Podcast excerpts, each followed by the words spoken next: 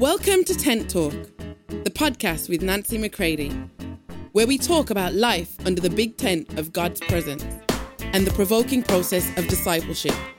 Here we go. Hey, everybody, welcome to Tent Talk. This is Nancy McCready. Today's episode is pulled from a recent Move on Mondays live Facebook, where I ask the question Will you continue to live only in an introduction to grace where things are lawful, or will you go deeper into the fullness of grace where you live with what is profitable? Take a listen. I hope it encourages you to go deeper with Him. Great to see you. Welcome to Live Move on Mondays. I'm Nancy McCready, building a culture of discipleship corporately and personally wherever God is opening up the doors. So I'm glad that today that place has opened up right here between you and I. So today I want to continue on in what is your attitude uh, towards things, towards trouble, towards indulgences, towards uh, things that you could do and yet maybe your own conscience is tagging on you and saying, wait just a minute, I'm not sure that's going to be the best way for us to go. So I want to encourage you today. You know, there's a there's a book that I've used several times over the last many years called Spiritual Discipleship by J. Oswald Sanders. Not Oswald Chambers, but J. Oswald Sanders. And in this book, I use this with everyone that I mentor, not the book, but one chapter out of the book, which is called Disciples' Rights.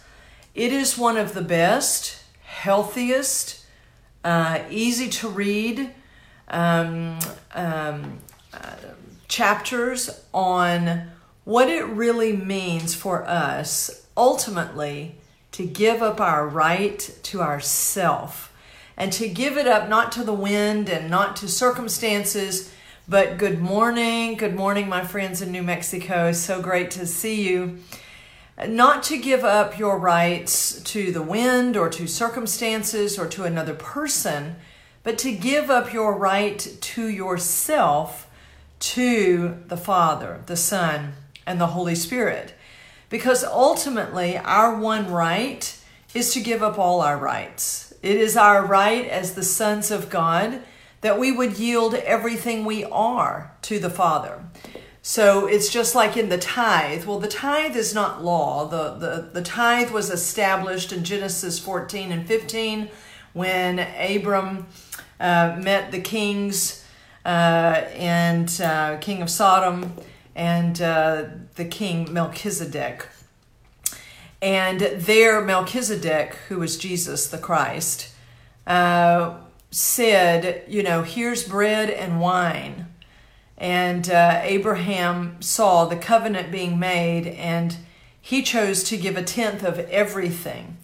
And so, Abraham, long before the Levitical priesthood. So, we know that in tithing, everything is not law. We don't live uh, by the law. So, really and truly, my friends, 100% of everything I am and everything I have belongs to the Lord, not just 10%.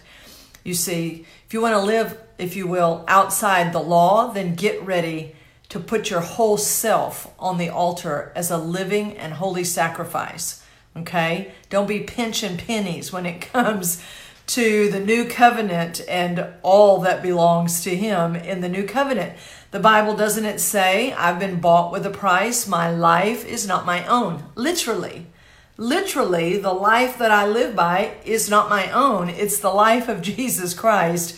It's the life that is Jesus Christ Himself. And He has given me His life. Otherwise, my friends, I and you would still be dead in our trespasses and sins. We would be dead, meaning separated from life Himself. That's what it meant to be dead spiritually. We separated ourselves from Him when we decided we would rather be God than be sons to God. Okay?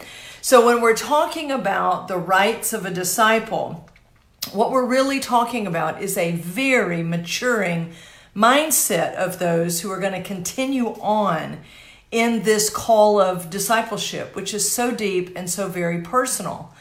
So, in that call to discipleship, it's come, follow me. Jesus says, conform to me in everything, live like me, think like me, uh, obey the Father like me. That's what it is to really be a Christ like one, that is following Jesus.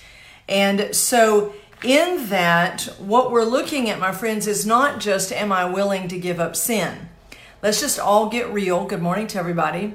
Let's all get real and realize everybody's willing to give up on the things that are no longer working for them. All right. So if sin eventually even hits my pain threshold and finally I say, whew, that's enough of that, you know, and I'm done with it, okay. Okay. But what we're looking at in the disciples' rights as we continue on in discipleship, which is sonship, because it means that we are going to live as sons. Okay. And we're going to live like the Son by the very life and nature and mind of the Son. All right? And so, in doing that, you know, are we prepared then to give up? Don't let it worry you if we have, you know, people on here that are not real, okay, that, that start commenting. Don't worry about it, okay? This happens every Monday. We get all kinds of interesting people that start saying interesting things on here, so don't let it bother you. We'll report it to Facebook and get it all taken care of. So again, are we willing to to yield and give up our rights to the Father to fulfill his greater will? Okay? So that, for instance, and again in chapter 14, out of Spiritual Discipleship, a book by J. Oswald Sanders, he says, Anyone will give up wrong things if he knows how, but are we prepared to give up the best we have for Jesus Christ? Now, not our natural best, but if you will, the best that God has given us, all that God has given us those things which are legitimate blessings from the Father. You see, so many believers ascend the mountain of blessing, and when they get to the top of it, ain't nobody going to be able to take that blessing out of their hand because it's proof that they're favored and anointed and, and all of these things. But see, will we be those that, though we know those are legitimate blessings from our Father, are we those who will be willing to have victory in the realm of legitimate desire as well as in the realm of unlawful indulgence?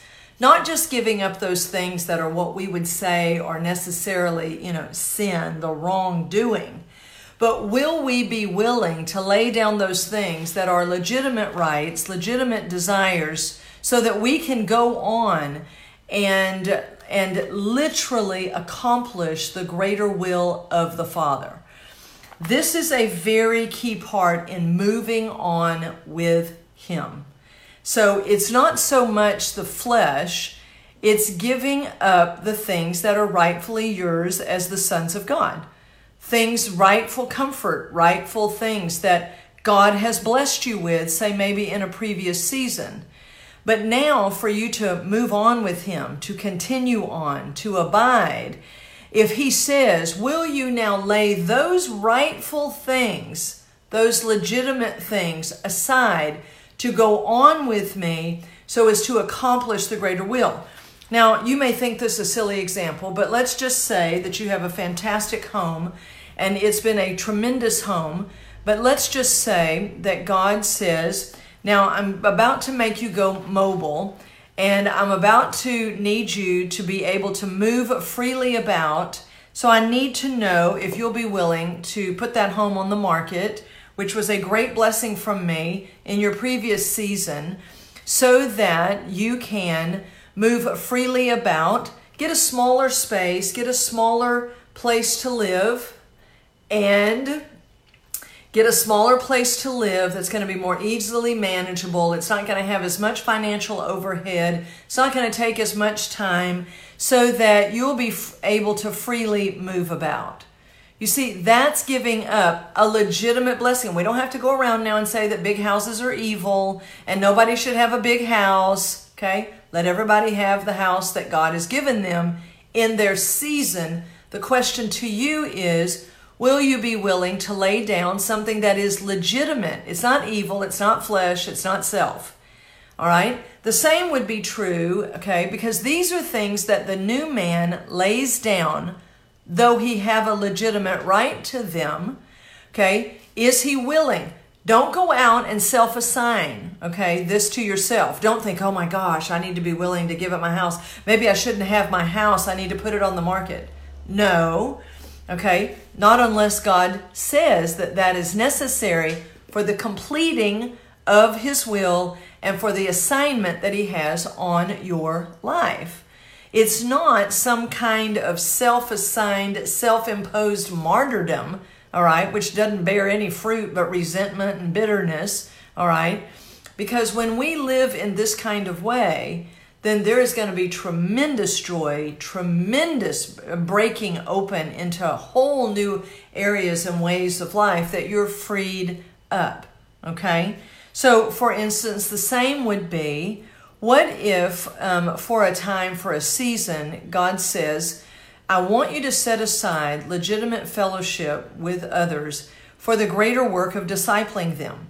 Now you can be their best bud, you can do lunch with them, you can hang out, you can do all kind of things. Or for the purposes of which I'm calling you to, would you be willing to draw back a little bit and have a different, deeper kind of fellowship with people that will promote my purposes in their lives? And would you be willing and not associate exactly the same way? All right? It's a different level of fellowship to truly pour into people's lives and to disciple them. But if you say, "Oh no, I mean, I want to be able to be with people and enjoy people and do, okay, then you can do that. But remember, it was your decision that the greater will of the Father, okay, that came to you specifically. Okay, remember it's not a general general sweeping thing, okay? But that you decided that you would rather do that which was your preference than to fulfill the purposes of the Father. Okay? This is going to be a big part of things that are going to begin to happen as we cry out for this new move of God. Because the new move of God, my friends, will not come in the same uh, time elements and the same requirements as you've been living. So the scripture that comes to mind, 1 Corinthians 6 12, okay, says, Everything is permissible for me, but not everything is beneficial. 1 Corinthians 10:23, everything is permissible, but not everything is constructive. One of them says, um, one, one of those uh, versions says, all things are lawful to me, but just not all things are profitable. So if you're still pulling out the lawful card, like, you know, Jesus drank, so I think it's okay for me to drink wine. Okay. All things are lawful, okay? But are all things profitable to you? No, they're not. And they're not profitable to your assignment. So a maturing person begins to move deeper in the spirit and the way you live in the spirit. It's not always focused on just giving up flesh, giving up flesh, giving up flesh. My friends, giving up hell shouldn't be that difficult as you go on. Because the motivation is you have more of Him, more of His presence, more of His life, more of His voice more of his presence. Okay? So giving up more of hell, okay, that's one thing. This is the new man gives up things that are legitimate to the new man so that he can accomplish more of the will of the Father. So if you only live by preference, then you're not going to live as deep by purpose. So we've got to be ready for the things that we're praying for. Are you simultaneously asking the Father to get you prepared for his answer to all your intercession. That what all that intercession and praying, oh God, come with your great move and with your presence and shake the church and all that. Okay, I would, if I were you, I would also be praying, and Father, get me ready for what that will mean when you answer those prayers straight through me. So that I get ready to more and more yield myself to the works of your house all right, to the local church that he's assigned you to. And, and I'm not just talking about being, you know, a better volunteer. I'm talking about being a living, flaming son, all right, who tends to the business of his father's house, her father's house, in whatever capacity God is calling for. For more information on Nancy, please visit nancymccready.com or follow her on social media at nbmccready. You know, my name is Nancy McCready. Make ready. Make ready a people in spirit for the Lord. Well, I can't make other people ready unless I'm willing to get ready on deeper levels. So, this is very important. This is a part of the introduction to grace that breaks into the deeper fullness of grace is that I uh, know the things that are lawful to me. I know that like I can do pretty much every anything I want, you know. Okay. So it's more immature to keep claiming what you get to do, okay? And I can do this, okay? But maturing love and maturing in the grace of God, the very ability of God to live like God Himself, is that I begin to recognize that, sure, I'm free to do those things, but I wonder what effect they're having on the other people coming behind me. Is that causing other people to stumble when I go around flaunting all my freedom? Okay? Because those who are maturing as the sons of God realize that they can lay aside their freedom for that which is more profitable. All right? That am I willing to yield gladly and to surrender my very own preferences, my very own freedoms, okay, so that the Father can have what the Father wants. That's how Jesus lived. That's how Paul lived and Peter lived.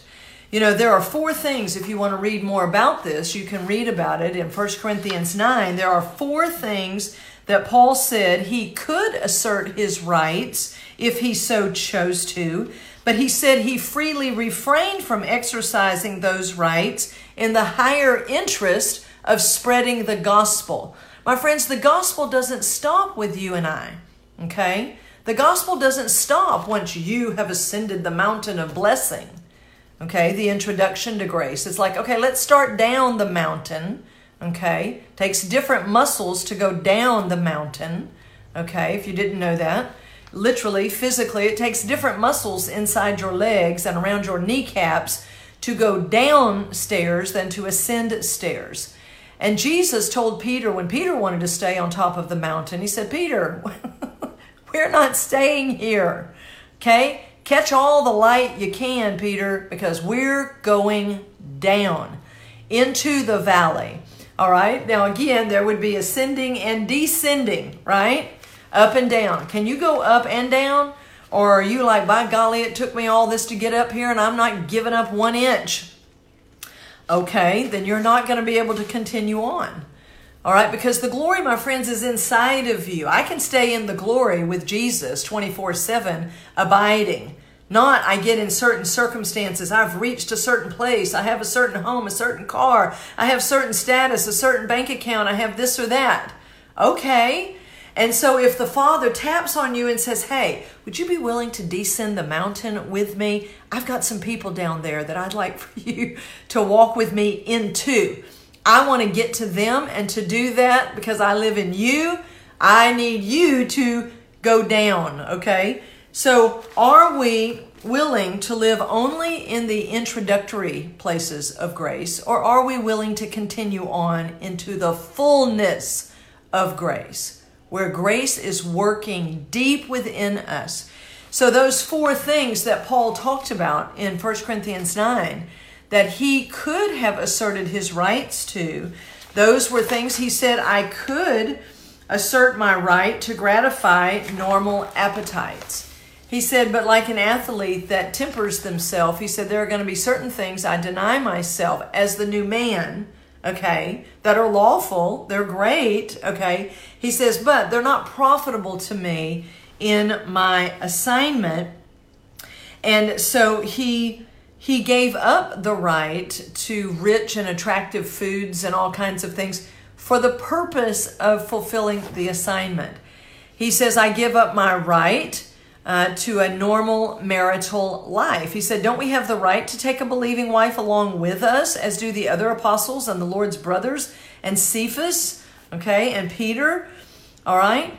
And so what he's saying is, is that when we are married. We can yield ourselves to each other and we can freely release our spouses to fulfill the greater works of God so that our marriage becomes a kingdom marriage and we don't just keep another person enslaved to us. Okay? But we release each other on purpose to the Father. We come together and enjoy one another, and we release each other to the greater fulfillment of the callings that we have.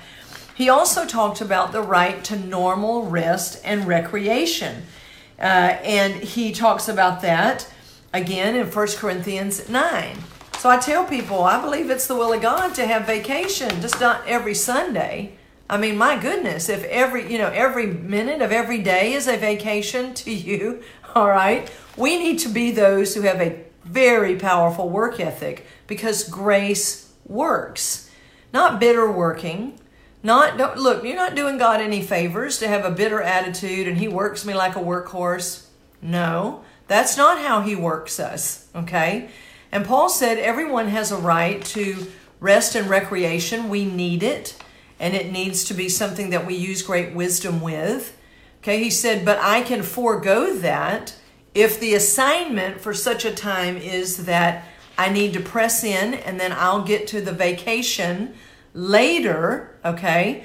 He also said that he had a right to appropriate remuneration, which means that as a minister, he had a right to receive offerings, to receive that as he labored among the people. He said, But I'm not going to let that become the overriding right that I constantly use. He said, If someone can't, if someone won't, he said, then I freely give that up to continue on in the gospel. And you know, many times people find this um, fullness of grace, uh, this living not by what is lawful, but that which is profitable to the Father's will, okay, to accomplishing the Father's will. Some find the price too steep and they shrink back from that.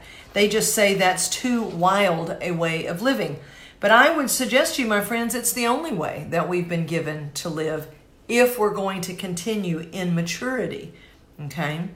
Because we want to be those who do not uh, deny the Father anything. I want to deny flesh, and as the new man, I want to deny even my legitimate rights and blessings of God if they are not going to be conducive to what the Father is calling me to do. So, even if that's giving up my right to be with my family for a time, if that's giving up my right to be paid a certain amount as a minister of the gospel. Uh, you know, if that's a right that I think I have the right to be loved, you know, that means that you're going to be going around demanding. When you hold on to your rights too tight, you're going to start going into a place of demanding things, okay, that uh, are probably going to get you into a bit of trouble inwardly, okay? I don't want to have to demand that someone love me. I'm going to live by the call that comes to me to love others. Whether others love me or not, that's not really my that's not my worry. Do you, do you understand what I'm saying? They are going to have to decide if they follow the command of God because to be honest, I want someone loving me by the command of God, not by my demand. So if you're going to live in grace, you live more by the command of God to you, not by demanding of others what they owe you. And so we live by the command of God. I'm commanded to love. All right? I'm not going to love you because you demand it of me. I'm not going to do things because you demand it. I'm going to do it because it's the command of God to the new man, to the new life that is within me. Okay? So I want you to think about that.